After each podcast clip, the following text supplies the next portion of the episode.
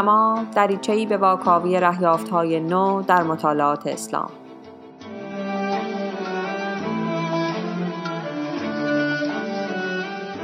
سلام اینجا رادیو دورنماست قسمت 16 هم و من فاطمه مسلح زاده هستم.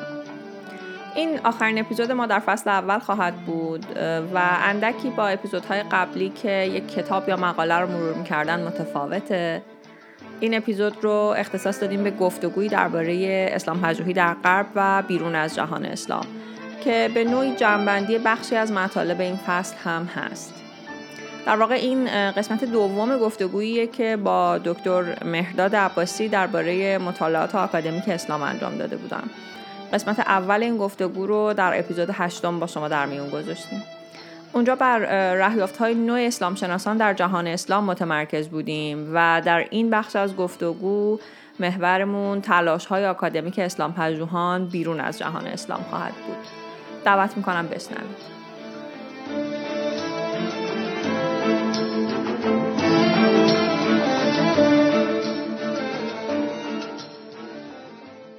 دومین شماره از سلسله گفتگوهای دورنما رو می‌بینیم. در این شماره با دکتر مهداد عباسی درباره اسلام پژوهی در عصر مدرن در غرب گفتگو خواهیم کرد. اگر شماره قبلی رو دیده باشید به خاطر دارید که درباره اسلام شناسی در عصر مدرن در جهان اسلام و در بین مسلمانان صحبت کردیم. این بار می‌خوایم درباره جهان غرب بحث بکنیم و از اسلام پژوهان غربی بگیم. آقای دکتر با سلام و تشکر از حضورتون. اولین سوالم رو راجع به شرق شناسی شروع کنم در شرق و در عموم کشورهای اسلامی نسبت به شرق شناسی یک بدبینی تاریخی وجود داره که من فکر می‌کنم شاید ریشه هاش هم منطقی باشه. چون واقعا به ابتدای این مطالعات که نگاه می‌کنیم به قرن 18 و 19 هم که نگاه می‌کنیم وقتی که باستان شناسی هم شکل گرفت و توجه ها به شرق جلب شد. واقعا این نگاه شرق شناس ها رو خیلی خالی از قرض و نگاه از بالا نمی‌بینیم. در کنار این ما می‌بینیم که شرق شناس ها با استعمارگران معمولا همکاری های نزدیک داشتن و اسلام شناس ها و شرق ها تو فعالیت های استعماری بالاخره همکاری داشتن.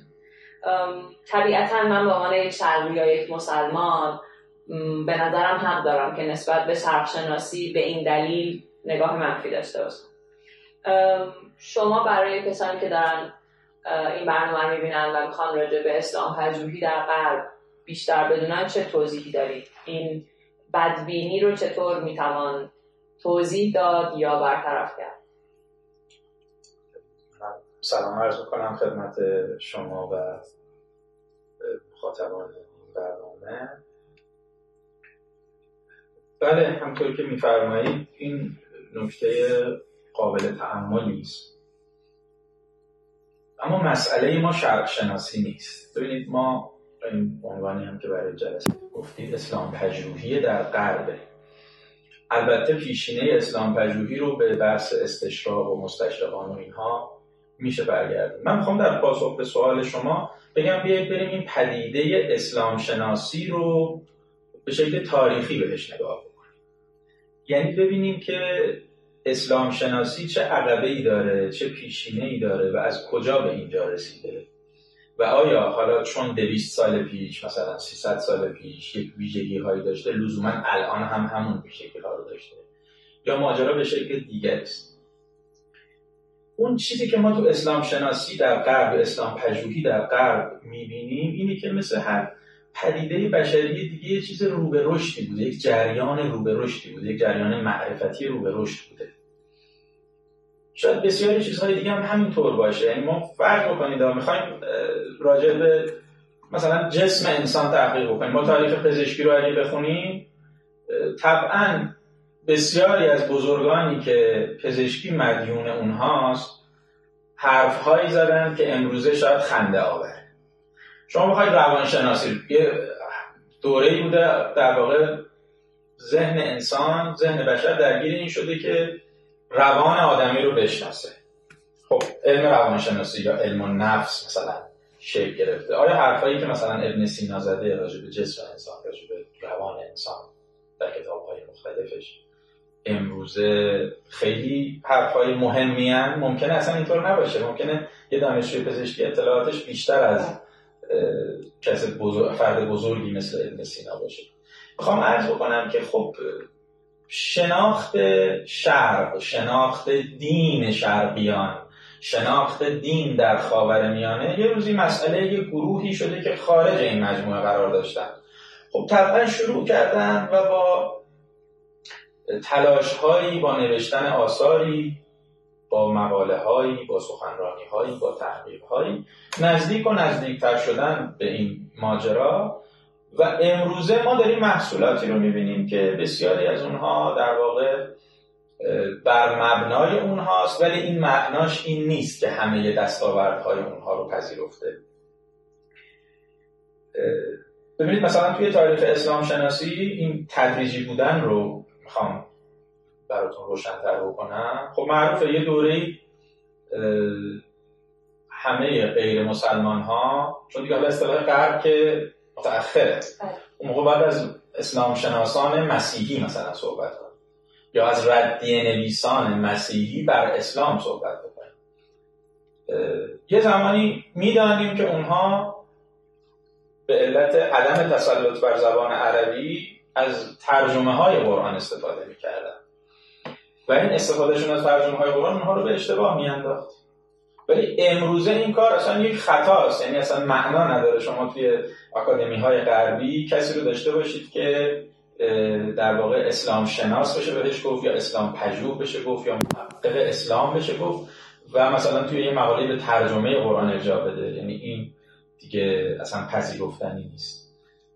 به هر حال می‌خوام عرض بکنم که ما به دوره خودمون نگاه بکنیم به وضعیت مطالعات اسلامی در غرب در امروز اگر نگاه بکنیم می‌بینیم که اوضاع خیلی تغییر کرده. این تغییر خیلی خداگاهانه هم بوده. اگه دقت بکنید دایره معارف قرآن دو تا مقاله داره که یکی از مقاله هاش مربوط به کارهای مسیحیان و پژوهش‌های مسیحیان درباره قرآن قبل از سال 1800 اصلا سال 1800 تو عنوان مقاله هست.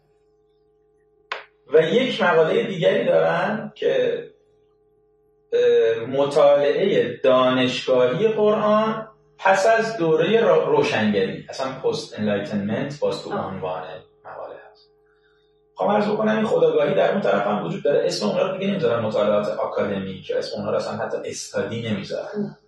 occupation مثلا یه همچین چیزی که اشتغالاتی که داشتن و مواجهه هایی که داشتن. و خب بعد ما می‌دونیم اون تاریخ ردیه ها رو می‌شناسیم از عبدالله هاشمی و عبدالمسیح کندی که اولین مناظره کنندگان بر سر در حقانیت قرآن و اسلام و مسیحیت بودن. تا به امروز خیلی خیلی خیلی اتفاق ها افتاده. یک تحولی انگار اتفاق افتاده یعنی حالا تحولات تو یه دوره های خیلی قوی بوده یه دوره های خیلی تدریجی بوده. من اصلا مخاطبا رو دعوت می‌کنم اون مقاله رو خیلی خوب بخونن. مثلا مقاله قبل از 1800 رو که قرن به قرن آقای هارتموت سین که پژوهشگر آلمانیه قرن به قرن جلو میاد و قشنگ شما نشون میده که هر قرن چه اتفاقی افتاده. مثلا تو چه قرنی ترجمه شد قرآن از ترجمه ها استفاده کردن. از چه قرنی به بعد دانشکده های شرق شناسی به وجود اومد؟ دیگه هر کس عربی نمی‌داند وارد نشود. یعنی یه پیش نیازهایی لازم بود برای شناخت اسلام. و از این قبیل در واقع در واقع اطلاعات به ما میده. حتی من فکر می‌کنم که به جز این که حالا روی کردها شاید مثلا علمی تر و اکادمیک تر شده از یه جایی به بعد این نگرش همدلانه تر هم شده. یعنی شاید دیگه ما اسلام شناسان امروزی رو نتونیم در کنار مثلا مستشرقان قرن 18 هم یا قرن 19 هم قرار بدیم. برای اینکه اینها نگاه های متفاوتی واقعا به اسلام دارن. و اصلا شاید دیگه به این اسلام شناسا نشه گفت مستشرق. برای اینکه این کلمه مستشرق خیلی برای ما بار منفی داره هم بدبینی که ازش حرف بله. زدم رو همیشه با خودش هم می‌کنه. بله البته ما از همون استشراق یا از همون مستشرقان که مربوط به قرون گذشته است اطلاعات زیادی می‌تونیم داشته باشیم. سفرنامه هایی که اونها داشتن سفرهایی که به شرق داشتن خیلیش به زبان فارسی هم ترجمه شده و راجع به ایران و راجع به کشورهای عربی و اینا. خیلی از اونها زندگی کردن در بین مردم جهان اسلام. خب ببینید مثلا ما ابو ریحان بیرونی رو هم داریم که تو اون دوره سفری به هند می‌کنه یکی از یادگارهای مهمی که از او باقی مونده اون کتاب تحقیق مال الهنده. خب ما نمیگیم ابو ریحان بیرونی چیکار داشته بره اونجا؟ یا مثلا هندی نبوده که پس خیلی خوب هندی ها رو نمی‌شناسه پس ما الان اثرش رو می‌ذاریم کنار. یا مثلا ایران نسبت به هند و موقع چه نسبتی داشته؟ بریم. حالا این برناردویس یه جمله‌ای داره میگه که اگه قرار باشه تحقیقات غربی ها رو نسبت به مسلمان اینجوری رد کنیم که اونا از اون جنس نبودن یا اونجا نبودن و زندگی نمی‌کردن میگه که اگر بخوایم راجع به ماهی هم تحقیق بکنیم باید بریم فقط از آسیان بپرسیم که مثلا ماهی چگونه موجودی است یا مثلا چه ویژگی هایی دارد و اینها. یعنی این بحث هم هست. یعنی ما همچنان از آثاری که در همون دوره هم تولید شده استفاده می‌کنیم. ولی این نکته شما هم درسته. یعنی ببینید استشراق با یک واجه هایی مثل استعمار و بعضا تبشیر و اینها که همین بله. تبلیغ مسیحیت پرسستان هست بیشتر گره خورده یک جورایی و یک تداعی منفی برای ما میاره بله. حتی تو آثار برخی محققان در واقع ایرانی هم توی دوره هایی هست که نسبت هایی میدن به مستشرقان این خلاصه این ایماژه این تصویر استشراق و مستشرق تصویر خیلی خوبی نیست و تصویر منفیه همون Orientalism یا بله. Orientalist که فرد مستشرق هست اما به نظر میاد همینطور که گفتید شاید یکی دو قرنه باز همون سال 1800 رو من یا سال 1850 که ما یه گفتگوی هم با هم داشتیم راجع به ورود بله. دنیای مدرن به جهان اسلام. من فکر می‌کنم اینجا رو باز اگه آغاز راه بگیریم دیگه کم کم باید فراموش کنیم. اگه حالا اونجا رو هم بخوایم تخفیف بدیم دیگه تو قرن بیستم مخصوصا نیمه دوم قرن بله. بیستم که دیگه ماجرای استعمار و اینها به پایان رسیده جنگ های جهانی رخ داده اصلا نگاه غرب به دنیا یکم تغییر کرده و اون مناسباتی تعریف جدیدی پیدا کرده. دیگه ما بیشتر با اصطلاحاتی مثل محققان غربی یا اسلام پژوهان غربی آشناییم. خودشون هم که می‌خوان نام ببرن در واقع تعبیر بکنن. مثلا میگن on the Quran. یعنی مثلا تحقیقات بله. غربیان درباره قرآن. یا مثلا Academic Study of the Quran. یعنی یه معنایی داره دیگه اصطلاح بله. سازی پشتش یه اندیشه یعنی این دیگه فرق می‌کنه با اپولوژتیک نویسی و پالمیک و یعنی اون بحثای جدلی و بحثای به اصطلاح ردی نگارانه و دفاعی نگارانه. ببینید ما خودمون هم تو سنت اسلامی اون دوره ها همینطور بودیم دیگه. یعنی مثلا اطلاعاتی که فرض بکنید عالم قرن چهارم ما داشت مثلا مثلا ابن حزم ردیه نوشته ابن تیمیه ردیه نوشته و اینا. ما خودمون هم الان راجع به مسیحیت اونجوری نمی نویسیم بله. یعنی ما خودمون ببینیم که الان به خاطر این ترجمه هایی که شده رفت و آمد هایی که شده چقدر شناختمون نسبت به مسیحیت تغییر کرده؟ الان که میگم باز الان منظورم این قرنه یعنی این صد سال اخیر. هم صنعت چاپ و چاپ شدن انجیل و تورات و عهدین و ترجمه های مختلفی که در واقع ازش شده خب اینها خیلی تاثیر گذاشته. کم انصافی به نظرم ندیدن این تحولات و متفتن نشدن به تاثیر این تحولات به تصویرهایی که از دو طرف نسبت به هم هست.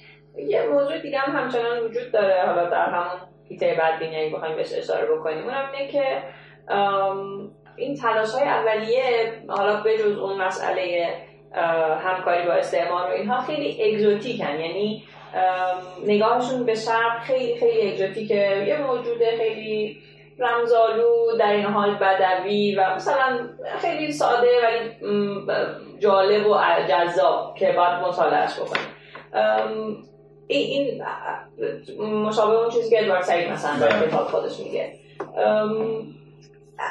همین که یک کمی راجع به این حرف بزنیم و همین که اصلا این ایده که ادوارد سعید مطرح کرد راجع به در واقع بیشتر معایب شرقشناسی از این دیدگاه این چه تأثیری گذاشت روی روند پیشرفت اسلام شناسی در غرب؟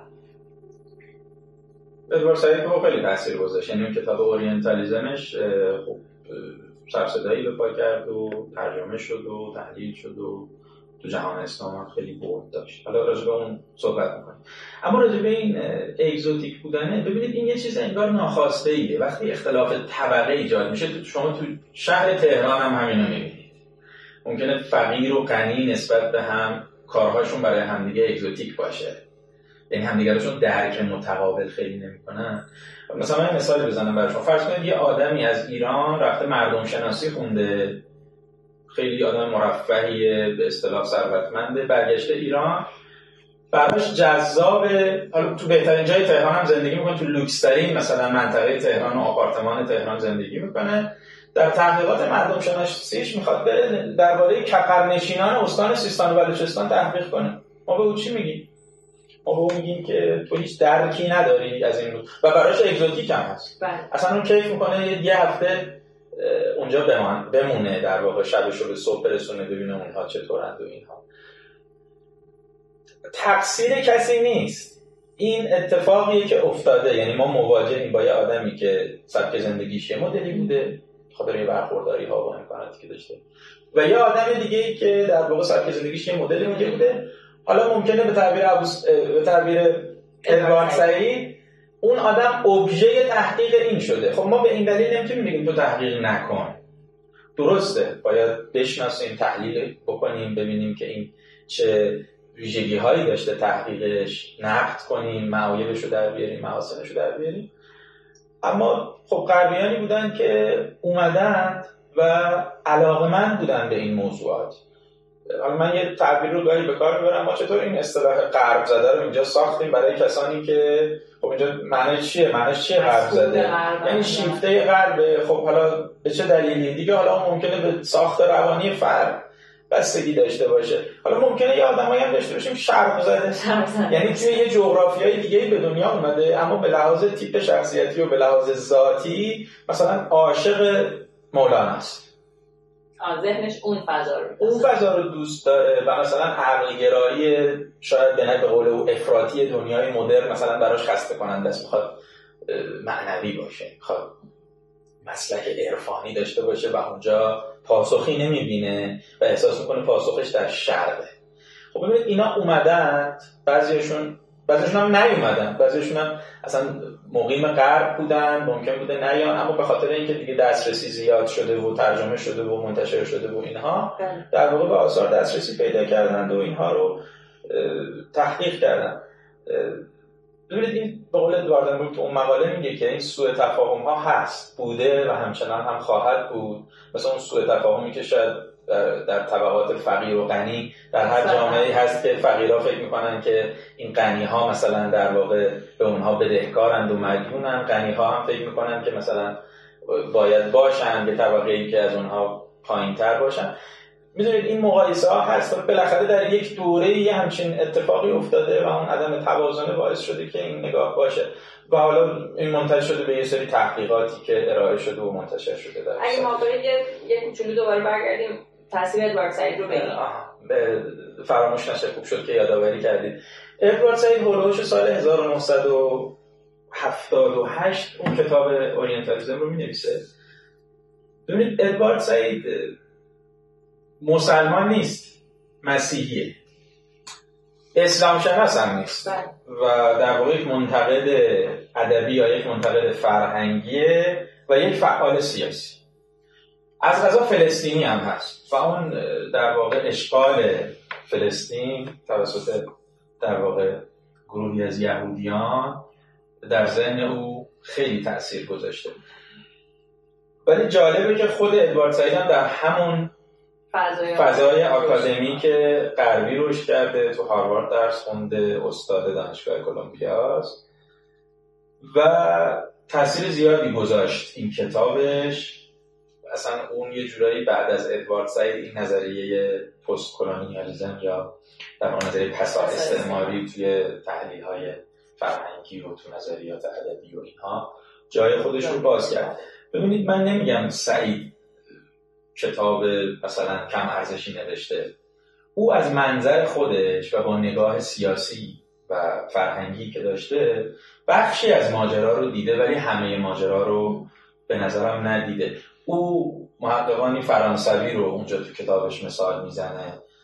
خود سعید هم بهتر از هر کسی می‌دونه که اون چیزهایی که میگه مثلا راجع به محققان آلمانی صادق نیست. خب همین یکی کافی است. یعنی ما باید مورد به مورد بررسی بکنیم نگاه ها رو و بدونیم که در واقع اونها هم تلاش داشتند شاید واقعا این میل به کنجکاوی که همین عدم درک متقابل. ببینید اونها توی فضایی هستند که شاید یک سری نیازهایی که هنوز در جهان اسلام برطرف نشده.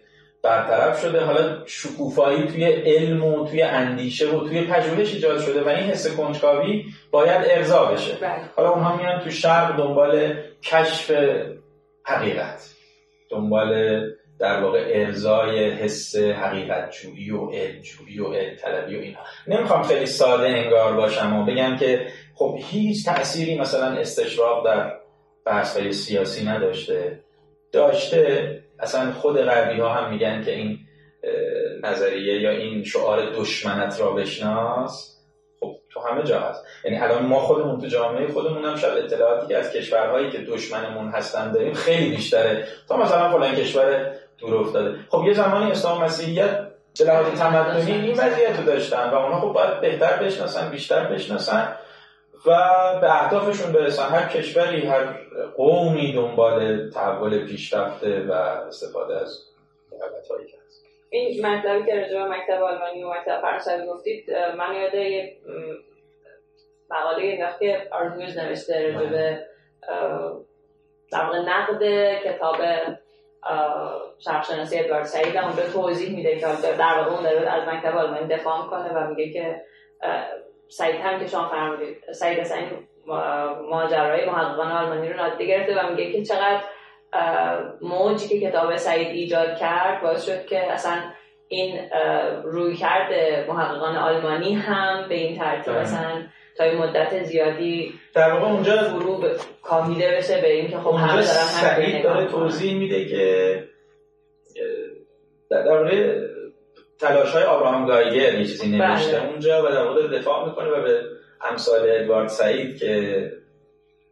با یک چوب می‌خوان استشراق رو و تحقیق غربی رو برونن میگه که آبراهام گایگر رو هم ببینید. بسیاری از پژوهش‌های دیگر رو ببینید. مثلا تحقیقات نوردیکر رو ببینید. و آیا اون حرفایی که می‌زنید راجع به این هم صادقه یا نه؟ خیلی مقاله خوبی است بله یه اتهام دیگه ای که به محققان غربی وارد میشه معمولا اینه که خب اینا یک تعداد آدم سکولارن. با این روی کرده سکولار مسئله دین رو می‌خوام بررسی بکنن. طبیعتا این روی کرد با روی کرده علمایی به اسلام متفاوته. در اون روی کرده علمایی هر بررسی همراه با اعتقاد و ایمان. ولی خب روی کرده سکولار غربی خب هیچ تعهدی به ایمان داشتن و اون موضوع مورد مطالعه نداره. حالا شما اشاره کردید که در قرنهای اولیه تر که اصلا برخورد برخورد جدلی و ردیه نویسی بوده. بعد حالا بعدتر که میایم جلو مثلا حدود قرن 19 هم کسایی مثل نولدکر داریم که اینا دیگه جدلی برخورد نمی‌کنن میان به منابع اسلامی اصلا تکیه می‌کنن و تحقیقشون رو با اون روش جلو می‌برن. تا باز حتی اونها هم ایمان و اعتقاد به محتوای اون منابع ندارن. باز یک کمی جلوتر مثلا اواخر قرن بیستم یک کسی مثل ونسپرار داریم که اصلا میگه یعنی چی؟ چرا انقدر شما با با همه منابع اسلامی یه جور برخورد می‌کنید انگار کاملا اصالت دارن. یا مثلا اصالت منابع رو بر زیر سوال و رویکرد انتقادی داره. خب این رویکردها شاید خیلی به مذاق مسلمانان و دینداران خوش نیاد. یعنی یه بخشی از ماجرا هم من فکر کنم اینه که ما با یک سری در واقع تحقیقاتی روبرو هستیم که با نگاه سکولار به دین نگاه می‌کنن. مسلمانانی هم که توی تحقیقات شرکت می‌کنن یه جوری انگار شریک جرمن با این آدم ها درست این ادعام هست. ببینید به دین سکولار نگاه نمی کنن شاید بگیم که به تحقیقات دینی طور نگاه می‌کنن. ببینید شما میفرمایید حالا به ایمان و اعتقاد دینی تعهدی ندارن اما تعهد به پژوهش دارن تعهد به اخلاق و آداب پژوهش دارن. تعهد به مبانی روش علمی دارن. ببینید حالا ما تو اون گفتگوی قبلی هم عرض کردم که ما از یه جایی به بعد ما جهانبینی علمی داریم. جهانبینی مدرن داریم که اصلا آکادمی ایجاد میشه دانشگاه ایجاد میشه. یعنی وقتی شما تحقیق دانشگاهی میخوایی بکنی پیشفرض اینه که باید بیطرفانه باشه. حالا نمی‌تونه فلان غربی مثلا چون مسیحیه راجب اسلام یه جوری تحقیق کنه که مثلا رد کنه اسلام رو یا من چون مسلمونم یه جوری تحقیق کنم که آخرش معلوم میشه که مسیحیت دین باطلی بوده در برابر اسلام یا مثلا دچار تحریف هایی شده و اینها. ببینید دیگه با این جهان بینی ما یک سری مبانی داریم یک سری روش داریم یک سری ابزار داریم و یک سری مهارت ها هر کس اینا رو داره بسم الله بیاد وارد گود بشه دین شناسی بکنه. ببینید تو همین دوره مدرنی که ما تاریخ ادیان رو داریم به معنای دقیق مدرن کلمه و religious studies حالا همونی که Religionswissenschaft در واقع توی آلمانی گفته میشه با تحقیقات ماکس مولر و اینها آغاز شد. بعدها کسانی مثلا مثل کنتول اسمیت مثل چارلز آدامز اینها رو نینیان اسمارت اینها ادامه دادن. خب ما اصلا می‌خوام بگم مسئله اسلام نیست. مسئله دین پژوهیه یعنی نگاه دین پژوهی داره یه شرایطی شد داره یه سری روش هایی شد که حالا محقق اون دین باید به اونها پایبند باشه و متعهد باشه. حتما هم اینطوره که تو روش علمی نمیان بگن خب این چون دینه مثلا باید فلانجور باهاش برخورد کرد. نه. بهش احترام بذاریم. آفرین. یعنی ببینید این رو می‌خوام عرض بکنم که دین خودش یک پدیده میشه که تو علم مشخصه که یعنی تو روش علمی و توی در واقع پژوهش علمی باید باهاش چگونه برخورد کرد.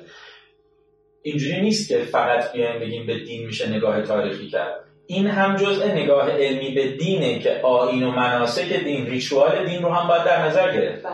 کارکرد اجتماعی فرهنگی اقتصادی آینی دین رو هم باید در نظر گرفت. خود همین اصلا یه مایه اختلاف بین محققان ریلیجس استادیز هست که ما تا کجا باید نگاه critical historical داشته باشیم به متون مقدس؟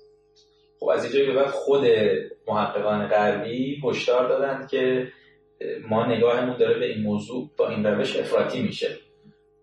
حالا خودشون در واقع تو آسیب شناسی و تو علتیابی هایی که می‌کنن میگن بعد از جنگ های جهانی بود که در واقع رویکرده به نگاه phenomenological و البته خب تحولاتی که تو فلسفه پدیدارشناسی و اینها بعد از هوسر در واقع پدید اومد نگاه پدیدارشناسانه به دین جای خودش رو باز کرد حالا ما بعدها مثلا کسانی مثل هم کوربن و اینها رو هم می‌بینیم که بامدار اون نگاه به یعنی پدیده دین رو دست کم گرفت دقیقاً. با. دیدگاه انتقادی بهش نگاه. یعنی می‌خوام بگم روش علمی این نیست که این است و جز این نیست خود روش علمی هم بله. متکثره ما روش های مطالعه دین داریم حالا من توجه میدم مخاطبان رو کتاب نگرش های اسلام در مطالعات ادیان حرف نویسندگان مقالات اون کتاب اینه که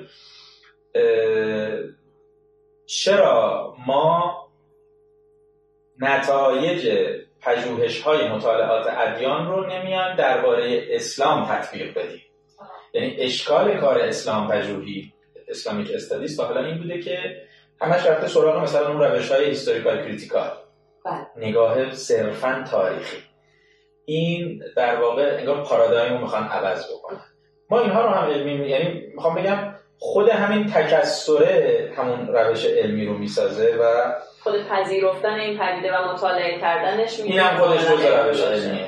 اصلا ما از فلسفه های قرن بیستم از نتایجی که ما می‌دونیم که اصلا اومدن زبان دین رو از زبان علم جدا کردن. خودش یه نتایجی داشت برای بحثای الهیاتی و بحثای کلامی تعارضات مثلا علم و دین رو اومد تا یه حدی حل کرد که مثلا فلان جا در متن مقدس اینطور گفته شده در علم دیگه گفته پس مثلا فلان متن مقدس بله. دچار خطا شده یا مثلا باید کنار گذاشته شده فلسفه اومد گفت مثلا کسانی مثل ویتگنشتاین و فلسفه زبان در واقع فیلسوفان زبان اومدن گفتن که نه هر عرصه زبان خودش رو داره و خب این توی همه ادیان ممکنه کمک بکنه ممکنه تو اسلام تو مسیحیت یا هر. حالا ما یک کمی از در واقع تاریخچه ماجرا رو هم همینطور بین صحبتامون گفتیم. فکر می‌کنم که برای علاقمندان منابعی هم وجود خواهد داشت که اگر می‌خوان راجع به اسلام پژوهی در غرب بیشتر بدونن و تاریخش رو بدونن مطالعه بکنن. من فکر کنم که شاید خوب باشه راجع به وضع فعلی اسلام پژوهی در فضای آکادمیک غربی یکم حرف بزنیم. که گفتیم حالا از کجا شروع شده و به تحولاتی رخ داده و اینها. امروز روی کردها چطوریه در اسلام پژوهی غربی؟ یعنی اگر بخوایم که وضع امروز رو تشریح بکنیم همچنان که شما گفتید حالا در واقع نگاه ها هی تغییر کرده و یک روش علمی هم دقیقا نداریم. اگر از امروز بخوایم حرف بزنیم چی می‌تونیم بگیم؟ من یه نکته ای رو که شاید به سوال قبلیتون مربوطه مقدمه جواب این سوال اخیرتون می‌کنم. و اون این که حالا شما سوال کردید از بحث سکولار بودن این پژوهش ها و اینکه مبنایی ممکنه غیر دینی داشته باشن. ببینید که حالا مربوط هم میشه به این که اصلا وضعیت امروز تحقیقات اسلام شناسانه یا اسلام تجربه چگونه است. ببینید تو فضای اکادمیک غربی خب طبعا مخاطب ما باید بدونه که این رشته های جز جزئی که ما اینجا داریم مثلا فرض کنید روم قرآن به تاریخ تمدن چه حدیث اینا الا ماشاءالله هم هست بله. اینها خب نیست تو فضای آکادمیک غربی شدن نباید هم باشه اونجا یک field ی هست به نام شاید رشته نباشه به اون معنا یعنی دیسیپلین نباشه بله. field باشه به نام Islamic Studies خب اونجا کسانی جمع شدن با دغدغه برای شناخت اسلام. ممکنه اصلا اینجوری فکر بکنیم که بسیاری از تحقیقاتی که داره انجام میشه میان رشته است. ببینید من بذارید یه مثال بزنم شاید ماجرا روشنتر بشه ممکنه یه نفری اصلا دغدغش تاریخ دوران باستان متأخر در خاور میانه باشه. بله. من می‌خوام بگم شاید تحقیق این شخص به درد یه بحثی در مطالعات قرآنی یه فرد دیگه ای بخوره که بله. همکار اون شخص توی اون دانشگاه. مثلا فرض بکنید احسن فیلولوژیستا نسخه شناسا. بره مثلا توی یه کتیبه ای که در یمن پیدا شده در صنعا پیدا شده در هر جایی در شبه در جزیره العرب در واقع پیدا شده یه چیزی پیدا بکنه به یه خطی که شاید تعداد آدمایی که می‌تونن اون خط رو بخونن در دنیا مثلا اندازه انگشتان نهایتا دو دست باشه. و اون کمک کنه به شناخت مثلا کسی که ما تو سنت اسلامی بهش میگیم ابرهه بعد اون ارتباط پیدا می‌کنه به آمول فیل آمول فیل ارتباط پیدا می‌کنه به صورت الفیل و اون چند آیه‌ای که در قرآن اشارتی به اون ماجرای تاریخی داره. بعد یه گرهی اونجا باز بکنه.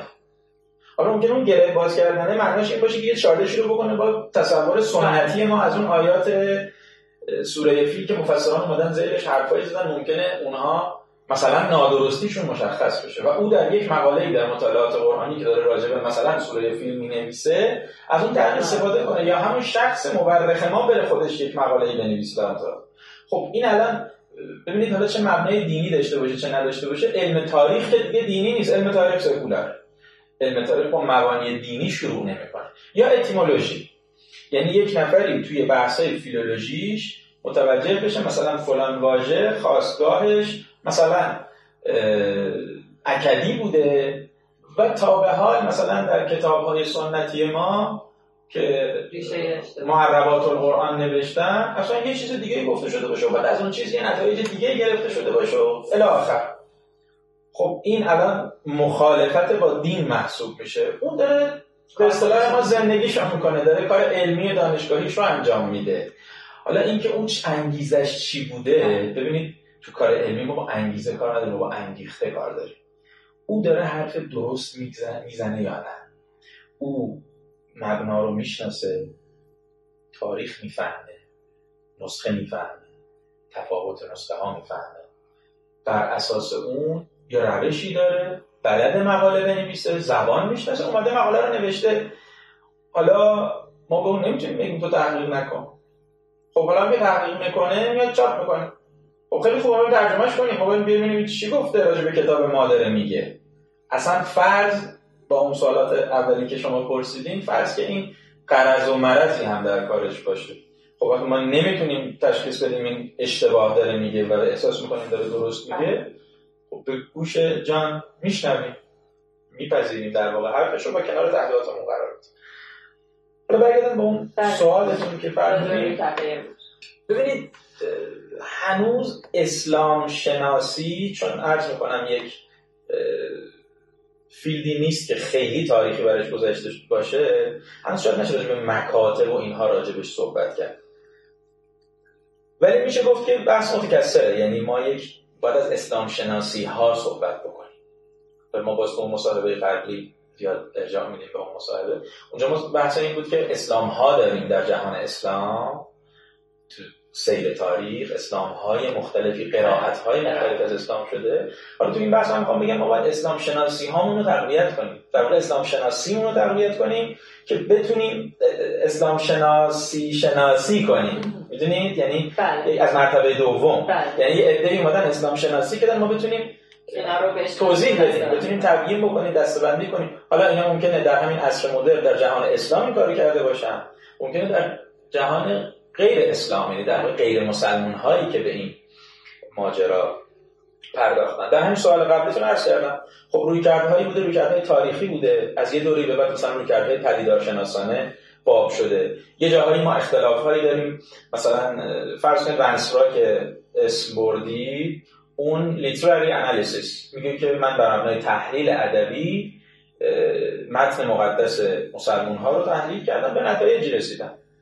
می‌دونید خیلی سرساده کردیم که بله. اون دو کتابش مبناش همینه و مبناش در واقع نگاهی است که رفته به تحلیل ادبی قرآن و تفسیر و سیره انجام داده که حالا کسانی هم بعد او مثل پین به اصطلاح شارح او شدن و اومدن آرای اون رو در فضای مطالعات قرآنی غربی توضیح دادن خب خیلی مخالف داره ونسپرا بله. یعنی از نوعندش های مسلمان که تو فضای غربی هستن از فضل الرحمن بگیرید تا مثلا فرض بکنید آنگلیکا نویبرت تا ویلیام گراهام تا عرض بکنم خدمت شما فرانسوا دوبلوا. اینا کسانی که مقاله نوشتن اصلا نپذیرفتن دیدگاهشو. ولی این نپذیرفتن دلیلش این نیست که خب ما نخوانیم یا ندانیم بهتر است. نه ما لیترچر تحقیقمون رو باید بشناسیم و بدونیم که راجع به تحلیل ادبی قرآن چه حرفایی زده شده چرا زده شده چه کسانی مخالفن و چرا. مثلا دلیل مخالفتشون لزوما نیست که چون با عقایدشون مخالفه بس بس حالا به قول بخوایم بومیش کنیم بحث طلبگیه. بله. یعنی دو تا محقق یک حوزه پژوهشی دانشگاهی نشستن با هم دارن بحث می‌کنن. یه نظریه میده چون ما هر دوشو بخونیم. ابزارشو داشته باشیم یعنی بتونیم ترجمه بکنیم بفهمیم. فقط هم زبان نیست یعنی ما انگلیسی بلدیم فهمیدیم. نه.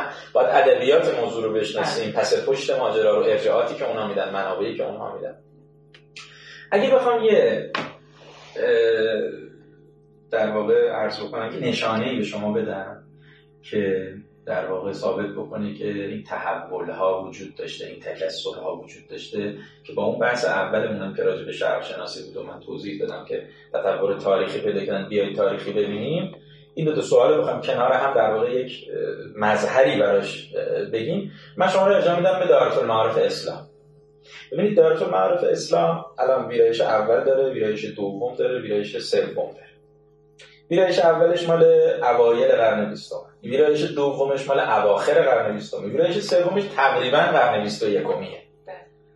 خب از اون اول تا این آخر بوده 100 سال فاصله است. خب بدونیم ویرایش کنار هم بگذارید. اصلا کاملا مشخصه که دقت تحقیق ها عمق تحقیق ها با هم متفاوت خب ویرایش سوم خیلی همدلانه تر شده خیلی نزدیکتره. شما دارت معارف قرآن رو ببینید یا حالا تو همون دارت المعارف اسلام این نکته رو نره بگم که تعداد محققای مسلمانی که مشارکت دارن خیلی بیشتره تو دومی نسبت به اولی. من فکر می‌کنم همدلانه تر شدن یک بخشش اینه که محققان مسلمان راه پیدا کردن. دقیقاً.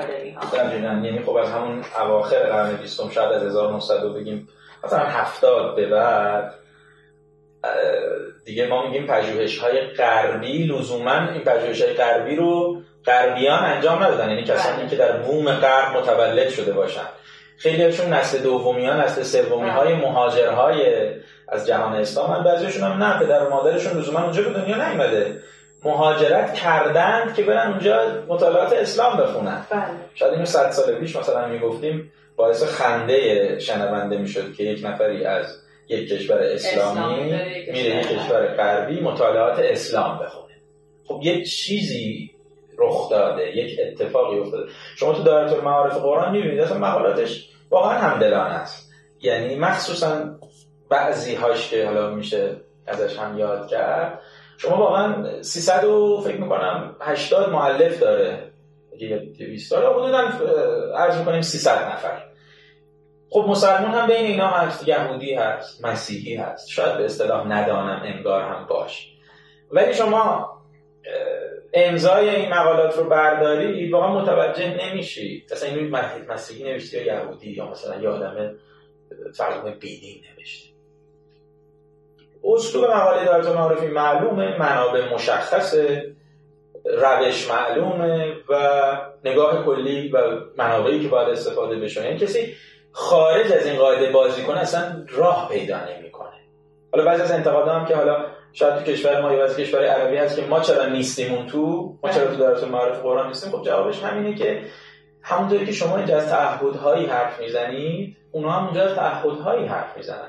یعنی اونها هم تعهدهایی برای نویسنده باید در نظر بگیرند که او اگر این ویژگی ها رو داشت اگر این صفات رو داشت در واقع می‌تونه قابلیت و صلاحیت این رو پیدا کنه که مقاله دارت و بنویسه. بر مبنای روش دیگه نه بر مبنای اعتقادات و بله بله یعنی اگر مثلا فرض کنید کسی اینجاست که خب اصلا با منابع انگلیسی آشنا نیست ولی خیلی دوست داره که او بگه که قرآن چی میگه خب بله. انتخاب نمیشه طبعا یا اصلا تو اون منابع نیست یا اصلا اسمش به گوش اون کسی که اونجاست نخورده هیچ شناختی نداره خب طبعا شناخته نمیشه از اون طرف میشه این سوال رو از اون طرفی هم پرسید. این چیزایی که اون طرف تولید میشه به درد ما می‌خوره؟ ما که خودمون به اندازه کافی اسلام رو می‌شناسیم تسلط کاملی داریم بر منابع اسلامی و شاید اصلا اون محققا اندازه کافی هم سواد نداشته باشن عربی بلد نباشن با منابع اسلامی با context اسلامی اندازه کافی آشنا نباشن. ما برای چی باید بریم من فکر این سوالتون در ادامه همون سوال اوله بازم یعنی این نسبت ها رو بله. من عرض کردم مثلا موقع خیلیشون از ترجمه های قرآن باید استفاده می‌کردن. اغلاط زیادی هم هست توی این نسبت دادن ها و اینها.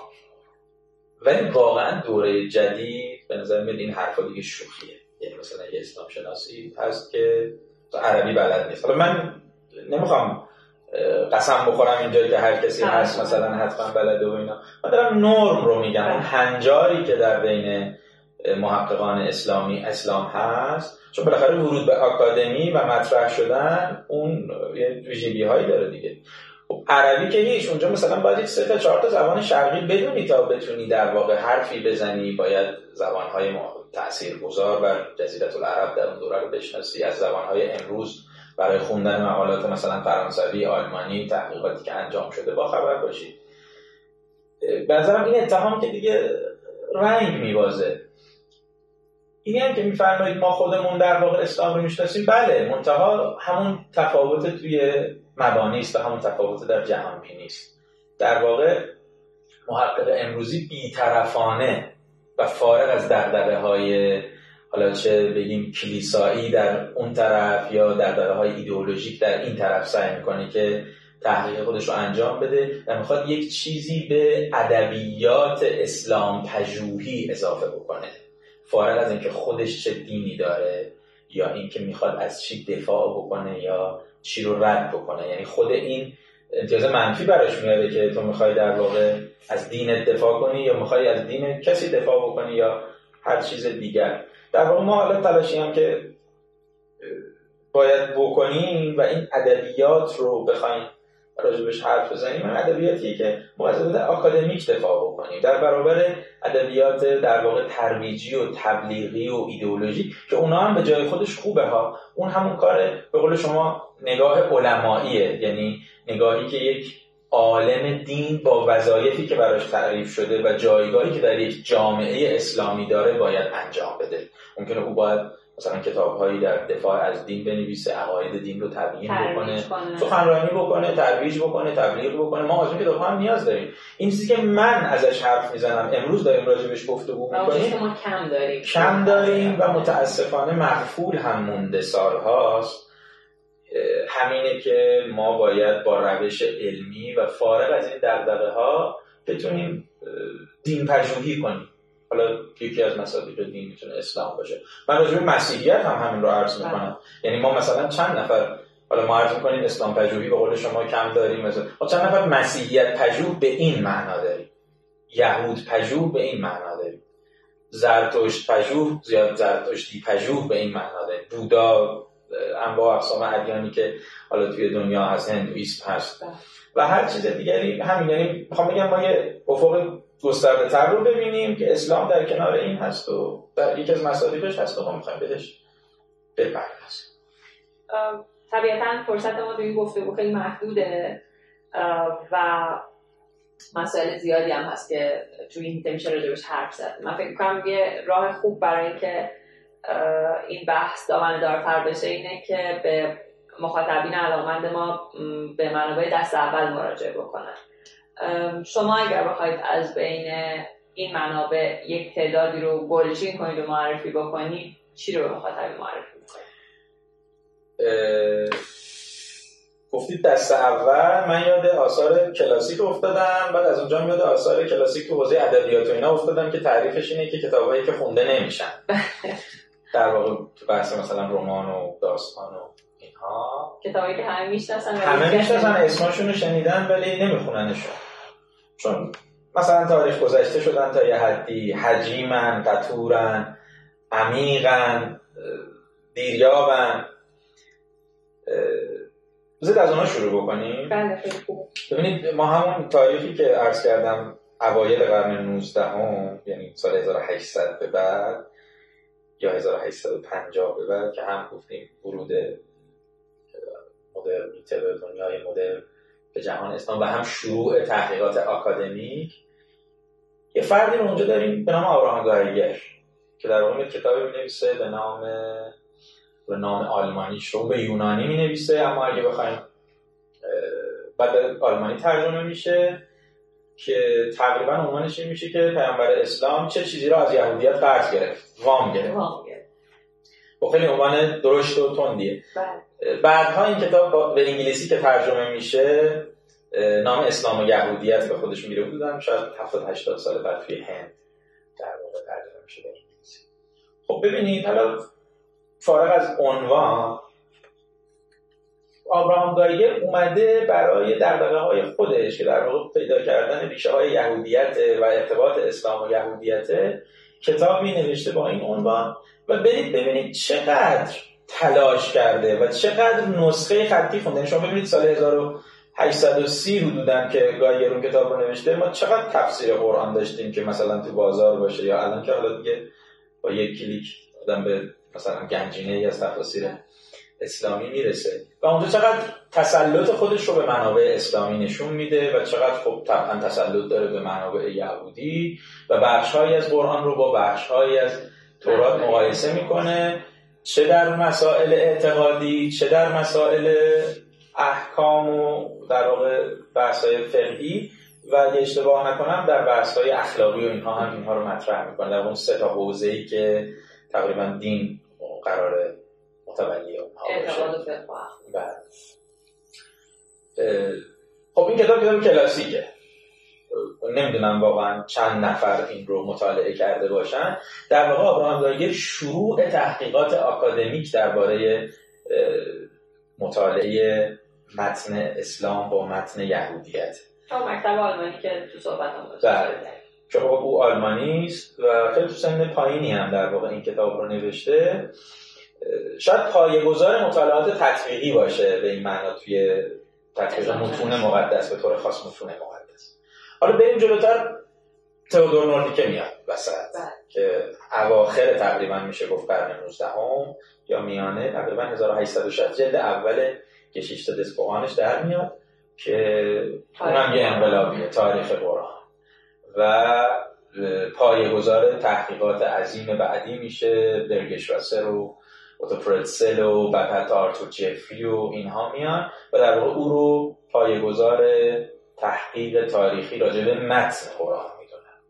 از قرائات بگیرید تا جمع قرآن و تدوین قرآن و اون چیزهایی که در سنت اسلامی هم ما اطلاعاتی راجبش داریم. منطقه اون از منظر خودش با تحقیقات خودش. نولی که خب خیلی وسیعه مستره کارش و زبان شناس خیلی مشهور و در واقع سرشناس و جلوتر میام ایگناتس بولسیهر هست. یعنی اینا رو من دارم اسم می‌برم که یه جوری پدران بله. مطالعات اسلامی هم که حالا از کلاسیک ها شروع بکنیم گفتی.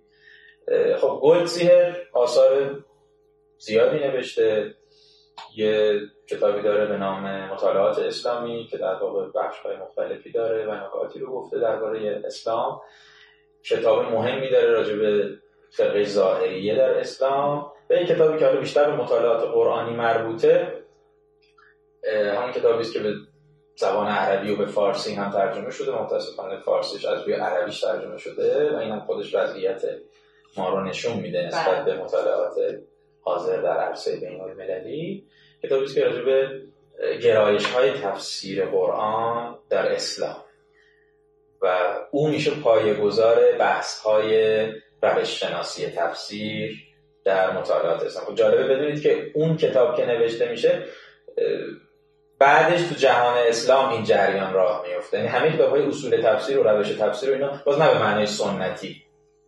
ممکنه بعضی بشنوند و بگن مثلا ما در مقدمه ابن کثیر هم داریم یا مقدمتون فی اصول تفسیر ابن تیمیه هم داریم. بله. اما به معنای امروزی کلمه و این گرایش ها و روش ها رو دسته بندی کردن و تحلیل کردن و خواستهایشون نشون دادن و در نشون دادن اینا از گلسیهر شروع میشه و ما تو تحلیلات بعدی می‌بینیم میان اون کتاب رو تکمیل می‌کنن. چنانکه که فکر کنم بحث تاریخ قرآن هم بین مسلمان بعد از اینکه نوجه که این کار رو انجام یعنی تاریخ قرآن بازم همین اتفاق اونجا هم صادقه.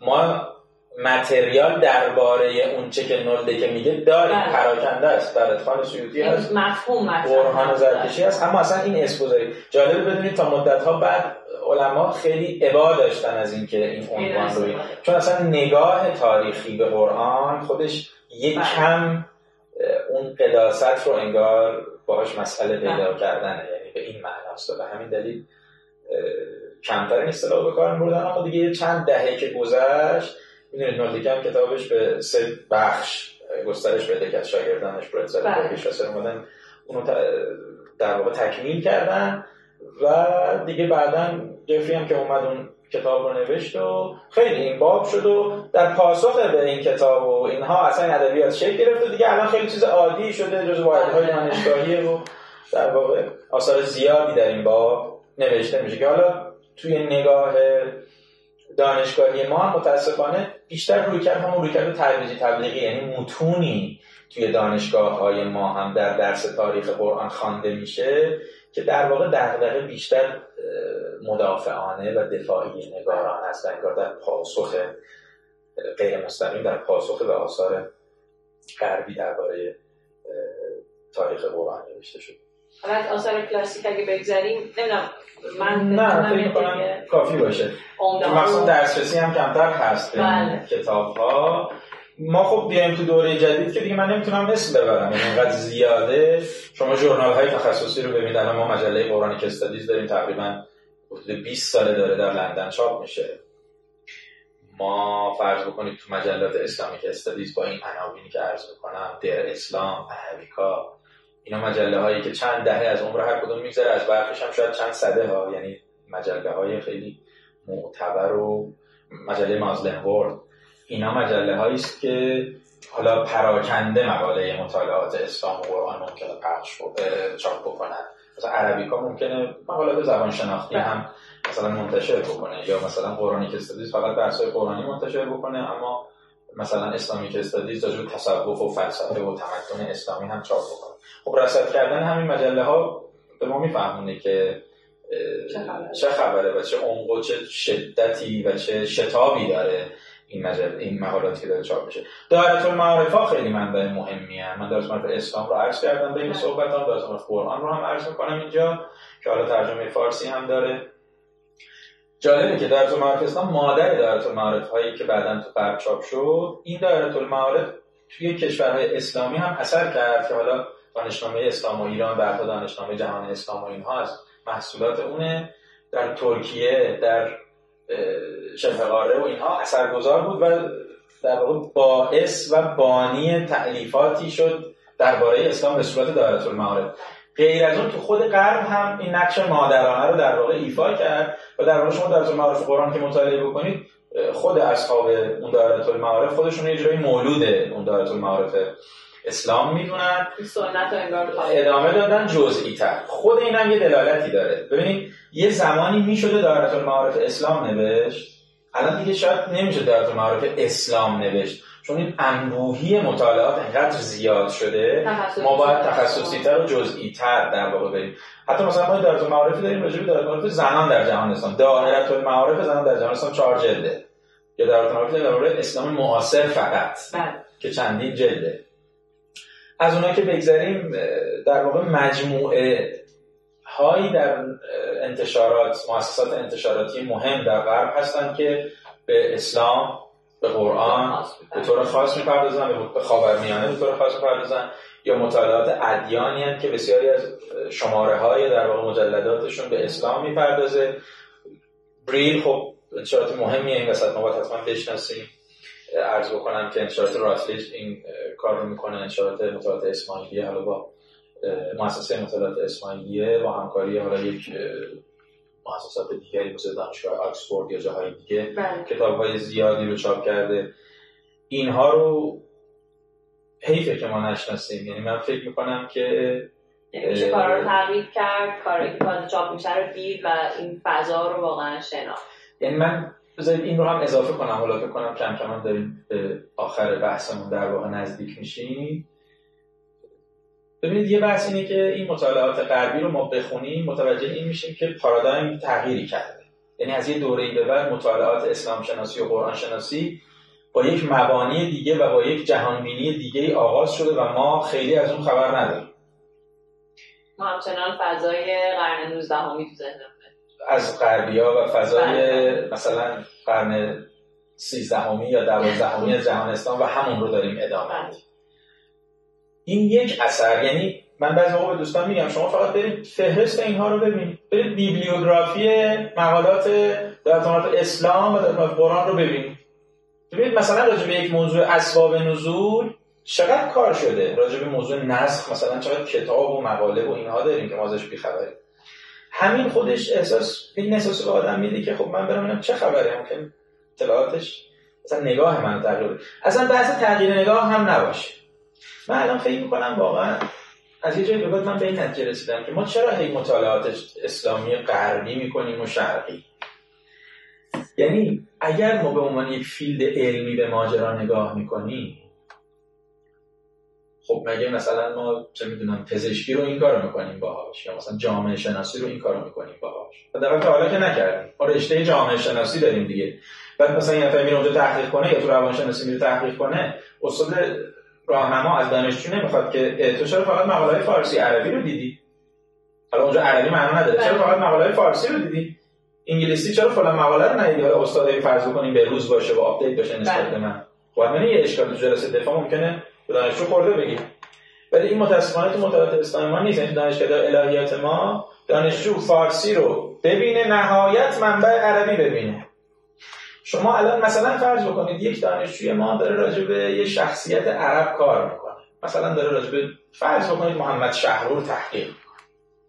خب دیگه شما ممکنه بگید که محمد شهرور که عربه دیگه. دانشجوی ما چی نیاز داره بره منابع عربی؟ باید عربیش خوب باشه و بره مطالب. شما ممکنه حیرت بکنید. برید ببینید اصلا ده ها مقاله راجع به شهرور به انگلیسی نوشته شده شاید کتاب منتشر شده.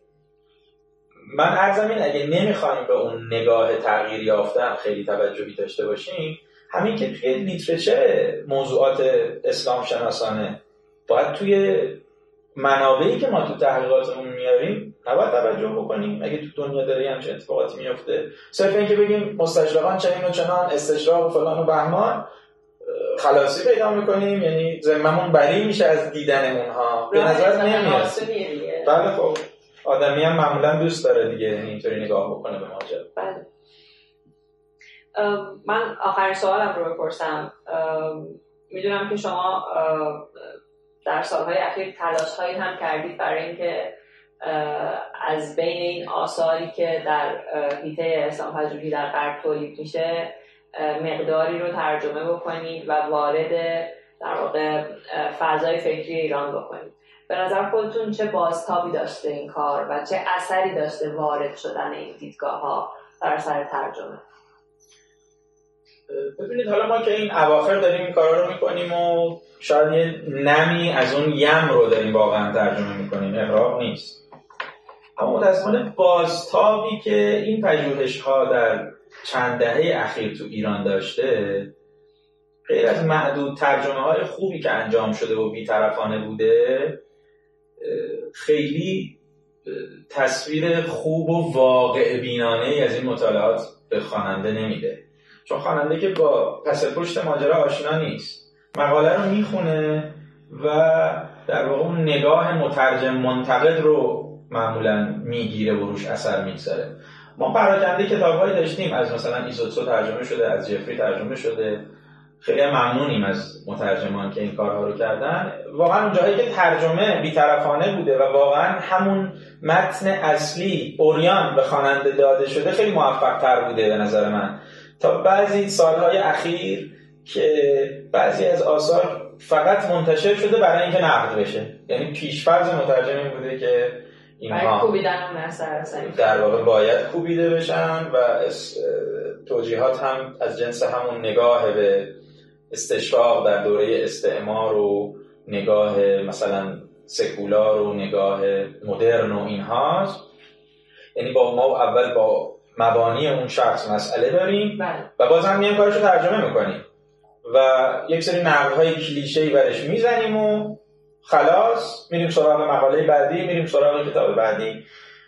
واقعا من احساس نیازی که کردم برای این ترجمه ها همین بود. یعنی من احساس کردم ما باید بیطرفانه بیایم این ترجمه ها رو در اختیار مخاطبمون قرار بدیم که اولا ترسش بریزه واقعا. یعنی این چیزای گمراه کننده ای نیست. محققی با مبانی خودش با های خودش کاری کرد.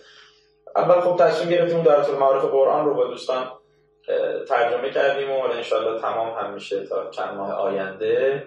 چاپه جلد آخرش. بعد خب مجموعه هایی که مجموعه مطالعات قرآن و حدیث یا مجموعه اسلام پژوهی که بیایم در واقع این واقعا ثابت کنیم حالا اونجوری که تو سوال شما بود اینا افراد باسوادی هن. اینا افراد روشمندی هن. اینا افرادی هن که کارشون ارزش ترجمه داره اصلا یعنی امتیاز بالایی می‌گیرن به لحاظ کار علمی و بعضی از اونها می‌تونه بصیرت هایی بده. حالا شاید بودیم بعضی از این مقاله, مقاله ها دستمایه شده برای پایان نامه های دانشگاهی و بله. رساله های دانشگاهی. یا اگر بشه که مثلا این مقاله ها دستمایه بشه که یه نفری نقد کنه مقاله رو منتها نقد بازم تو همون گفتمان اکادمیک تو گفتمان علمی که در واقع باعث شور و نشاط توی این field مطالعاتی بشه و این رشته که حالا توی دانشگاه زیادی هم توی کشور تدریس میشه و پایانامه های زیادی به همین مناسبت مقالات زیادی به همین مناسبت ازشون بیرون میاد. بشه که اینها در واقع اون حالتی حالا من یه جایی گفتم که به نظرم این رشته سفربند شده دیگه اینها بتونه مانع بشه از اون سطربنی و بتونه در واقع زایش داشته باشه. بتونه مسئله تولید بکنه بتونه به مسئله هاش فکر بکنه بتونه مسئله هاش رو حل بکنه چه بسا. و انشالله آینده روشنی رو تو این فضا ایجاد بکنه ممنون از اینکه در این گفتگو شرکت کردیم. از مخاطبان محترممون هم که با ما همراه بودن تشکر کنیم گفتگوی من با دکتر مهداد عباسی رو شنیدید. درباره رهیافت های نو به اسلام پژوهی بیرون از جهان اسلام. همونطور که ابتدای این قسمت گفتم این آخرین اپیزود ما در فصل اول بود. فصل دوم رادیو دورنما تقریبا یک ماه دیگه از عواست مرداد شروع خواهد شد. در این مدت همچنان در شبکه های اجتماعی فعال خواهیم بود. می‌تونید به کانال ما در تلگرام سر بزنید ادساین دورنما با دوتا او و دوتا آ یا از طریق توییتر و اینستاگرام دورنما با ما در ارتباط باشید. اگر نقد و نظری درباره اپیزودا دارید ما از شنیدن و خوندنش بسیار خوشحال میشیم. و ممنون میشیم که ما رو به دیگران هم معرفی کنید. براتون حال خوب آرزو می‌کنم تا آغاز فصل دوم در عواست مرداد. خوشحالیم که به ما گوش می‌کنید.